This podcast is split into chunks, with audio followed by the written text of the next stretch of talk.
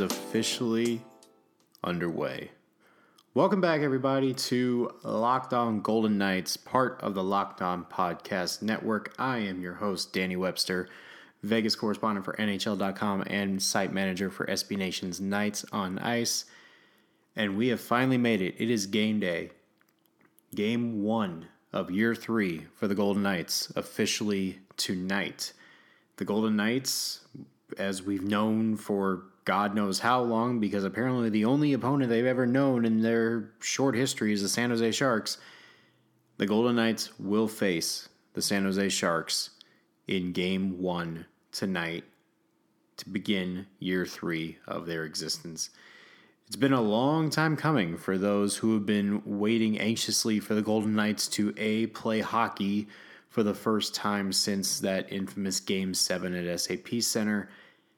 And second of all, not a lot of people like the Sharks. I'm just going to go on a limb here uh, and just leave it at that. So, uh, a lot to look forward to tonight. Puck drop is, I believe, at 7:30. If I had remembered that off the top of my head, I don't think so. It's either going to be 7 or 7:30, and it the correct answer is 7:30. Yes, 7:30 puck drop tonight, T-Mobile Arena. Uh, the players and the coaches are actually going to be at T-Mobile much earlier than that because they will be walking the gold carpet for the third year in a row. Uh, players and coaches taking uh, pictures, autographs uh, with fans waiting outside of T-Mobile Arena, waiting for just to say hi and good luck and better win the damn cup because this is a this is a pretty big year for the Golden Knights in my in my personal opinion. But uh, as we uh, as I mentioned yesterday, and for those who listened to episode two, thank you again. Appreciate it. By the way, this is my daily uh, reminder to please download, subscribe, uh, listen to the podcast. Every little bit of that helps. Uh, if you're listening on Apple Podcasts, please leave a review, a rating, and uh, comments. Good, bad, indifferent. Air your grievances. I'm I'm all for it. Um, we're all here to make the best podcast possible. And the way to do that is by understanding what the listeners want. And that if you've got something to say, by all means, say it. Let me know. You can also follow us on Twitter at LockedOnVGK. You can also follow me personally at Danny Webster21. And I believe we have an email off the top of my head, I think it's lockedongoldenKnights at gmail.com. Don't quote me on that. It is on our Twitter page, again, at lockedonvgk. Feel free to uh, give us a follow and feel free to give us any questions, suggestions, whatever you want. I've been getting a, a couple of good compliments the last couple of days about the podcast, and it's been very nice. So I appreciate that. Keep the feedback coming. The more uh, we can make this podcast uh, continue to grow and make it better, it's only going to make us better as the year goes on. So thank you again to everyone who has already taken the time uh, to do that. Uh, yesterday we had, uh, uh as I mentioned, episode two was part one of our two-part conversation with Dave Schoen and Ben Gotz of the Las Vegas Review Journal, and we kind of had to do a little bit of a detour because where we stood, where we ended the pod yesterday the following segment was going to talk about Nick Hague because I thought Nick Hague had one of his better performances on Sunday against the against the Sharks in the preseason finale. And as of I believe 3:30 or some odd whatever time I can't even remember what time it was uh, on Tuesday afternoon, Nick Hague has been reassigned to AHL Chicago along with Nicholas Roy.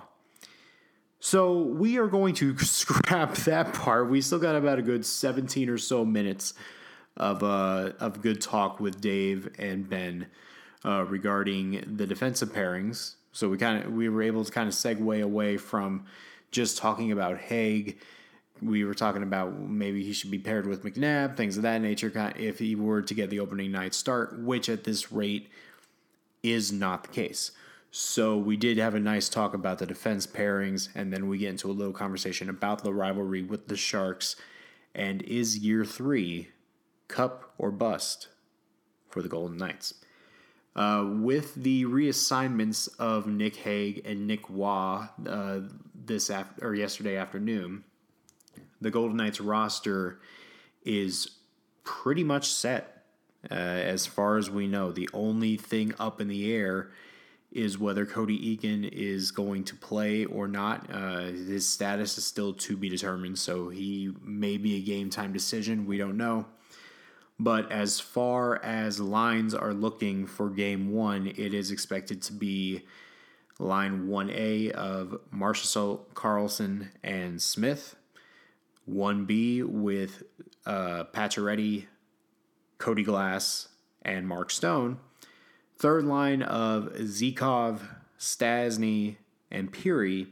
And the fourth line of uh, Carrier, Nosek, and Reaves. Defense pairings, I don't have a damn clue, and I don't think any anybody of us do. Anybody of us do. I don't think any of us have any idea what the pairings are going to do. I cannot talk today. This is going to be fun.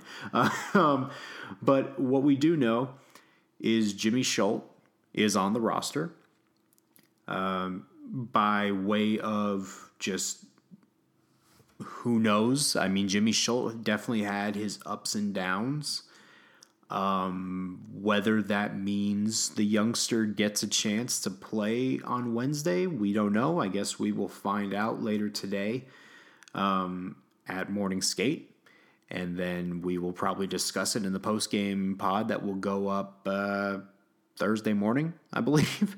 and we'll find out if Jimmy Schuldt goes in or if we are destined for a Deryk Engelland Nick Holden pairing. I'm just gonna let that stew for a little bit. Not a not a big fan, especially against San Jose. Uh, but San Jose will definitely not have one of their key contributors on the roster. Evander Kane was suspended for three games yesterday by the NHL for abuse of officials. Somehow did not get more games. I, I kind of thought he was going to get more games the way uh, Sunday was unfolding. But alas, we will not see any any fisticuffs between Ryan Reaves and Evander Kane, but I can almost guarantee there's still going to be some bad blood.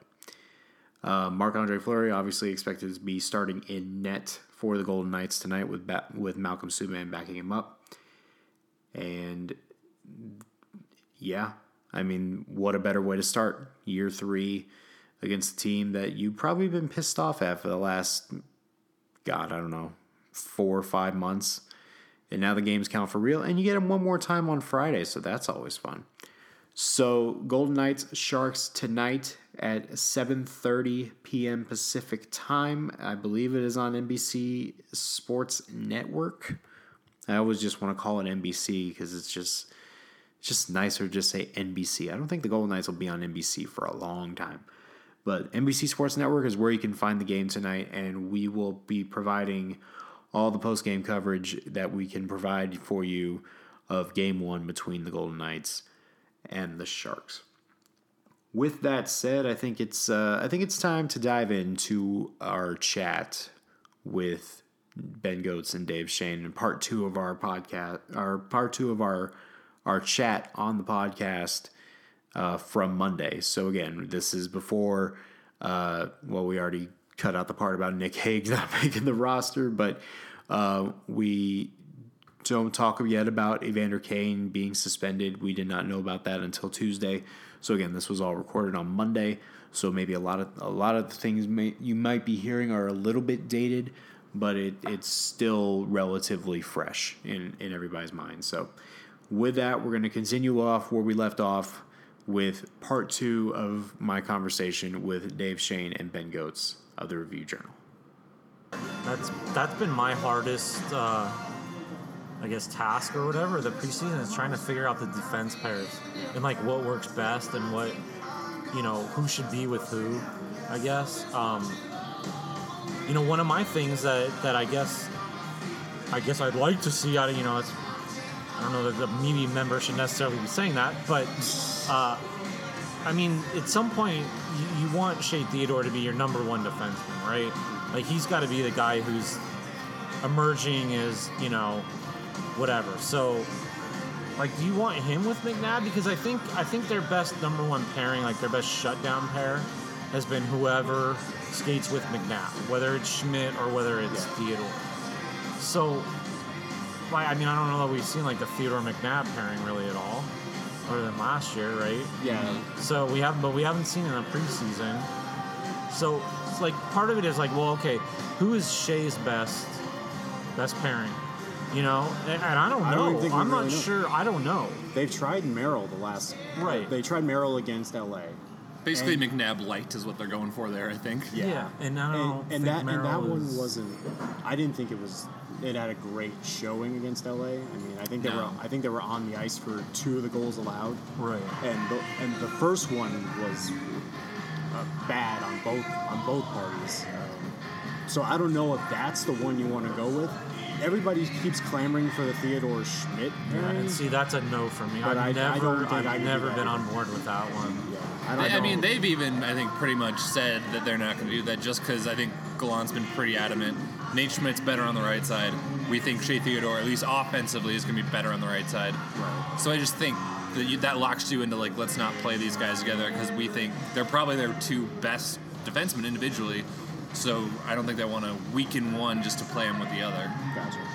But I think it's a lot like the forwards. Yeah, it's more you know you're spreading, you're trying to look at all three pairs as opposed to like, well, what, you know, can we get like a mega pair? Yeah. You know, Voltron, put everything together, and wah, you know. 25 yeah, minutes a exactly. Just roll them out there, and you know, I mean, I don't. Turk's never done that. I don't think that's ever been his coaching style. So I think it's more, yeah, keep Schmidt and keep Theodore apart.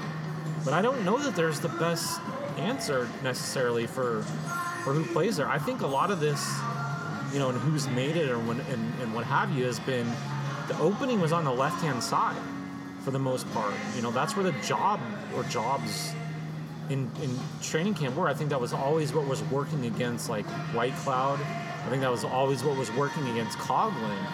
Was just if they were going to play Schmidt and Theodore, if that's where they were committed to keeping them on the right, and if Engelland is in your lineup because Turk likes him as a penalty killer and all that, those are your three right side guys.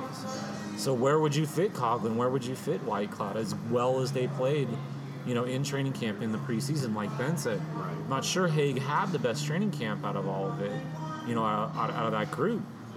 But it just kind of works. It's a puzzle. You're, you're trying to fit together, you know, what works best for, you know, a 23 man roster, a 20, 20 man roster each night for a game and, and things like that.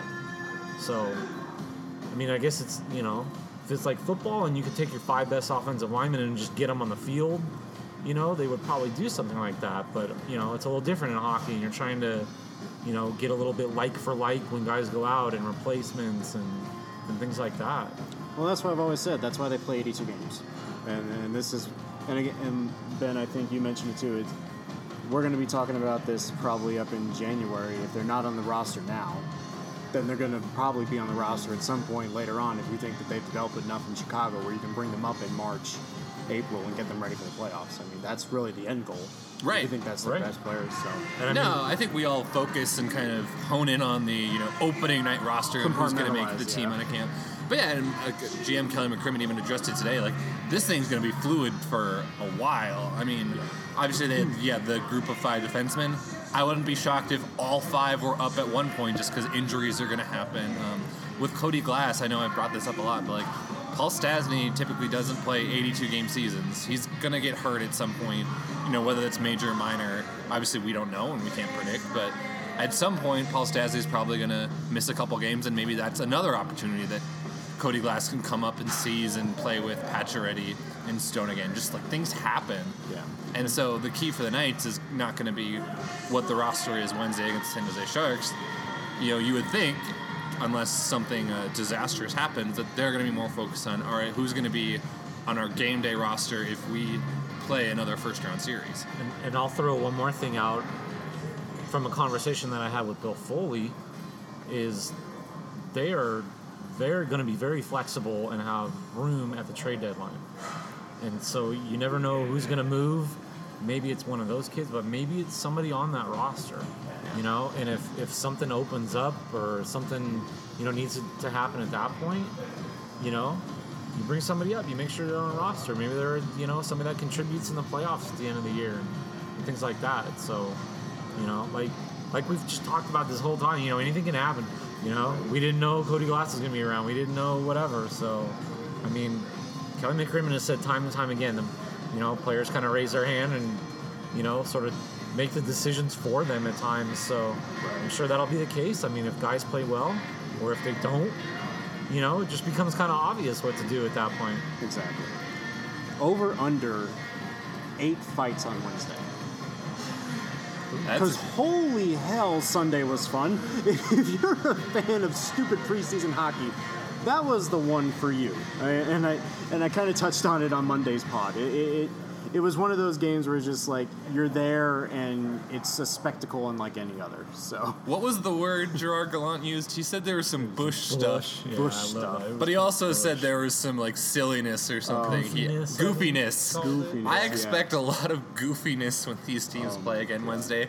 But remember, gentlemen, the media is the, the Yeah, it's- cause of the our- it is the cause of the rivalry. Yes. Yes, It was- we uh, did it. We, we- did it. it It is was hilarious because Reilly Smith, uh, before the game on Sunday, was asked about the Sharks rivalry by uh, Dave here and said, eh, "It's only became a thing since you guys started asking us about us." And then they proceeded to have a hundred and fourteen penalty the century mark was eclipsed. And One one four. and like all of that was in like the last half At of the game too. It literally took as long for that third period to go on than it took me to move yesterday. I like was- that, that's how long. That's how crazy it was. I was like But- legitimately curious whether we were gonna get through that third Oh, period. at I didn't think we were gonna make. I thought we were gonna be gone by like 11:30, 12 o'clock. That's how. That's how I thought we were heading. Um, is this the best rivalry in the league right now? Yeah. Yeah. I mean, I'm without I question. I mean, I, I I'll be the first to admit sometimes you know I get focused on just this team and you know kind of lose sight around the league or whatever. But I'm I can't think of anything that at least like a modern like you know kind of right now rivalry. It's more fun, I'll say that, because Yeah. obviously you've got the Capitals and the Penguins, and that's been going on forever. For and like obviously, 15 Yeah. years Two of the now, best yeah. But players- I feel like that's even started to Fizzle. yeah a little bit. But But the- feels like it. I think it was still strong the Knights' first year when, of course, the Capitals Yeah, had to slay the Dragon sure. to get Oh, to the yeah. Cup final. But obviously, I think you just the personalities involved in this one just make it more intriguing. Where after the game last night, you've got Ryan Reaves and Jonathan Marchessault twisting Evander Kane's words from last year into answers about Kane's fighting style against Zykov. I mean, that's the thing. Like these guys don't forget, and they're here to kind of twist and poke fun at each other. And obviously, you've got uh, Jake Wagner, the Knights music guy in arena, bringing back the Muffin, Muffin Man, Man. soundtrack after a comment that was made by the Sharks last year about Ryan Reaves. I mean, it's just great what they've built up in only two years, and it's something that, of course, I think we're all focused on for good reason. And I think certainly the league is very uh, happy with this rivalry because they've put them on, you know, prime time, not prime time, prime time for Pacific time, opening night, and they're having them play each other three times in a row to end the preseason so you can, I guess, build up some tension, release it all on Wednesday, and then come back and do it all again Friday. And then by that point, everybody will be dead, and both AHL rosters will be playing on Friday. I know Uh, the dentist bill is going to be like out the roof. Oh my god! But I mean, the other thing about it is that the superstar aspect, it really wasn't there year one. Year two, it- with the additions of Erik Karlsson and Stone and Pacioretty, like you have enough superstars where you could make this like the top rivalry in the league if it isn't already. Like that, that was a factor that wasn't there in year one, and the Sharks were already pissed off at year two. But you add that from year one, and that's that's a whole other element, a marketing aspect that So, well for you. so that's been something. that- So the last few days, I've been asking players about that. Yeah. That I'm actually going to call a little bit of BS on them a little bit. So, I, and, and I want to get your guys' take on this. So, if I recall correctly, a lot of us the first year seemed to think or make the rivalry between the Knights and the Kings. But the players always said it was the Sharks. They always seemed to be right away kind of like they knew. And, and it always felt to me like it was okay, we've stood in the ring and we've thrown some punches with everybody, and that team is nah. We, we can take their punch, but but this team over here, we know that's the one that we're gonna have to go through. And it always felt like the players knew that first year that San Jose was the was the real team in that division that they were gonna have to get through. Ye- And the players always felt like that rivalry. Yeah, the Kings got the more attention because of the Drew Doughty comment, yeah, oh, obviously. Yeah, yeah. That was, I think, what drew all of the attention is that, you know, Doughty was basically taking a shot at the Knights, and the Knights go on and sweep them in the playoffs, and so it was an he was an easy punching bag for I think fans more than the players, you know, who wanted to throw you know Yeah. tomatoes at because it always felt like it always felt like the players, their internal rivalry was always the Sharks. Yeah. That I don't know if it was a hatred or, or, or just a respect or whatever, but then I think obviously like the biggest thing was when Ryan Reaves got traded to the Knights, and then when Evander Kane got traded to the Sharks, because their hatred goes way, way, way, way back to like Winnipeg or something. I I still want to know what that is because that I don't know about you guys. That that's like a nuts. That's got to be something like Probably a few Yo Mama jokes here and there. Yeah or something. Like I don't I don't I'm I'm trying to watch my mouth. I don't want to like say anything, that- whatever. But Right. I mean that seems more like a two dudes that somebody like tried to kiss his sister and now he doesn't like him or something. You know what I mean? Yeah. Like there's a real hatred there that seems like it's way beyond just Right, it's not just oh, hockey. Oh yeah, yeah. You know we had a few on ice wars or no. It's it's, it's something beyond that. Yeah. So you throw that into the rivalry, and then that first year with the playoffs, you know, and then everything last year, you know, then it just blew up. But I mean, to me, it's great. I mean, because I'm from the era of like, I love that Avalanche Red Wings, you know, early '90s rivalry when it's just blood. You know, I mean, I I tuned into ESPN and Gary Thorne. That was all I wanted to do every year was like Avalanche, Red Wings, go, let's yeah, you know. This is like the closest thing to it, you know. Modern hockey now is you don't get that. You don't Right. get the the hatred and the fights and the blood and which is probably a good thing.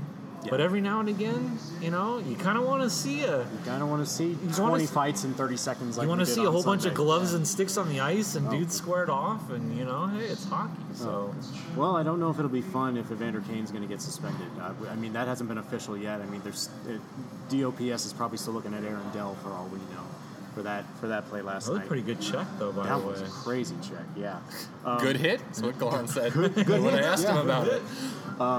I, I will say this about the whole Kings thing. I think part of it was the marketing hype from before year one happened because you know Knights, Kings, chess, everything. You know, it, it made sense from a marketing standpoint. I think that's why everybody gravitated toward it. And plus, they're the ones really that were the trendsetters, I guess, in the division for the whole decade, winning two cups. Right. So Yeah, I don't- which I there's always- that, there's that part too, which I can understand. Yeah. Well, there's and then there's a whole bunch of uh, like me uh, that are Yeah. Southern California transplants that live out here. You know, that were probably Kings fans. You know, for however many years, and now they have their own team here. Yeah. So I'm sure that that all, you know, plays into it too, probably. But, but no, I agree. I think the Sharks, especially just with, based on the talent perspective and where they were the past five, six years, I definitely agree.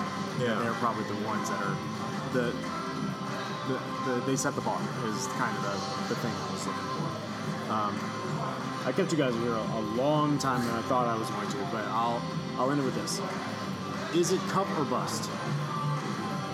I've always said no because I think this team's going to be set up for a while. I mean, maybe this is just me reacting to what I think everyone, you know, can your university agree was probably like a, a C, C plus off season at best for the Knights. You know, where you can argue at best they probably shredded water. At worst, they, you know, didn't probably maximize their the talent that they could have had on this specific roster. But for me, I think part of the reason is like there's no reason they can't be a cup contender this year. With all the contracts they have set up, they should expect to be a cup contender next season as well, and the following one after that. So I don't know if it's cup or bust because I think they've nudged open their window enough where they're going to have a couple more cracks at this. Now I say that now, I could look like an idiot in a year. I could look like an idiot in two years, but I don't think it needs to be, I should say, cup or bust this year because they're still set up for the foreseeable future, not just with some of the long term contracts in the book, but obviously we've we're going to start to see this year some of the younger talent start to break through and fill some roles a little bit cheaply to kind of help round out this roster. So, you know, I don't think that it's a massive failure if they don't win the Stanley Cup this year because, you know, next year they're probably going to be set up to at least contend for it again. I don't I don't know how to answer I answer that question to be really honest. And I'll give a long probably long-winded answer or whatever as to why. So I guess what I would pose back to you is well what if they were to like get to the final but lose to the Lightning? Or what like what if they got to the conference final and lost to you know, I don't know like you know, if Nashville is really good or you know what I mean? Like I don't it's hard to I, I So- think if you so from look that- at like the the overall landscape of the West, this is the team that should be in the final. I mean, put it this way: if they're not like in contention, if they're not in the Cup final, in the Western Conference final, you know, along those, like, yeah, then I think it's a, it's a disappointment. I think they absolutely have the talent. I think the path probably is is there for them, you know, to be able to make a run. So from that standpoint, and this is the other thing too.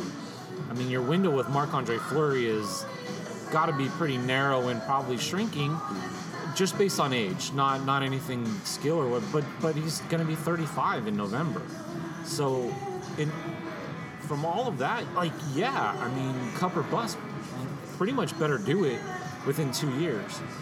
But I also recognize how hard it is to win a Stanley Cup, how hard it is to win a title in anything. You have to have so many things go right. You have to be healthy at the right time. You have to be playing well at the right time. You have to run into the right teams and the right matchups, and your goalie has to be. There's just so many factors that go into it. There's more luck than I think we would uh, Yeah. like to admit, and I think that fans would like to admit. I mean, for how many years was Washington like the best team in the Eastern Conference and couldn't get anywhere, whether it was luck or, or you know, curse or you know, however many. There's just a lot that goes into it. and the even- team that finally won it for them was kind of, a, I would say, a middle tier Capitals team. Like that was not the best Washington Capitals team. And look, and nothing against the Knights, but if you just take a step back, they got to the final and they played the expansion team in the first year. You know that they got to the mm-hmm. final, so it's not even like they ran into the 120, you know, point Detroit Red Wings and got through them or something like that. Now, clearly, I think the Knights were the best team in the Western Conference and what have you. It wasn't like they, you know, got to some fluke eight seed or whatever. But everything has to break right. Like that's the point. Everything has to break right to win the Stanley Cup. Look, I had to break right for the Blues last year. Yeah, in a crazy way, it Right. broke, broke right so, for the Blues. so from that standpoint, I always feel like if you just say cup or bust, it's hard because there's so many factors that go into it.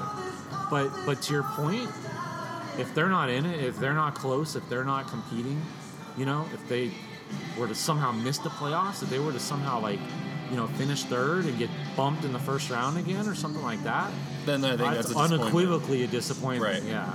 Yeah. Well, I think we can blame Bill Foley because he said playoffs in three, cup in six. Well, we're, we're coming in on playoffs in three straight years, and I don't know what the rest of the adage is on that. But all right, I've kept you guys long enough. I appreciate you uh, taking time out of your day to help uh, me christen this little pod that I'm doing. So I, I appreciate you guys taking some time. It was No worries. fun. Yeah, thanks for having us. Thanks. Got to listen to some rock Oh, where, tunes. where can everybody find you guys on Twitter? and Oh. I'm uh, at Ben S Gotz G O T Z. And I'm at David Schoen, S C H O E N, L V R J. Awesome. All, all everything together. Everything together, no underscores. No underscores, no colons, no apostrophes, or any of that good stuff. Awesome. Thanks, guys. Appreciate it. All right. Once again, a huge thank you to Dave and Ben for taking time out of their day to initially agreeing to talk to me for about 10, 15 minutes. And eventually we went on to like 48, 50. And this is the reason why we had to split up in two parts. So I appreciate uh, them very much for uh, taking some time to be the first guests on the pod. And uh, I'm sure we'll have one or both of them uh, on down the road. Uh, fellow RJ colleague Adam Hill uh, mentioned that he felt left out in a in a joking way, and if he wants to get on the pod, he's more than welcome to come on.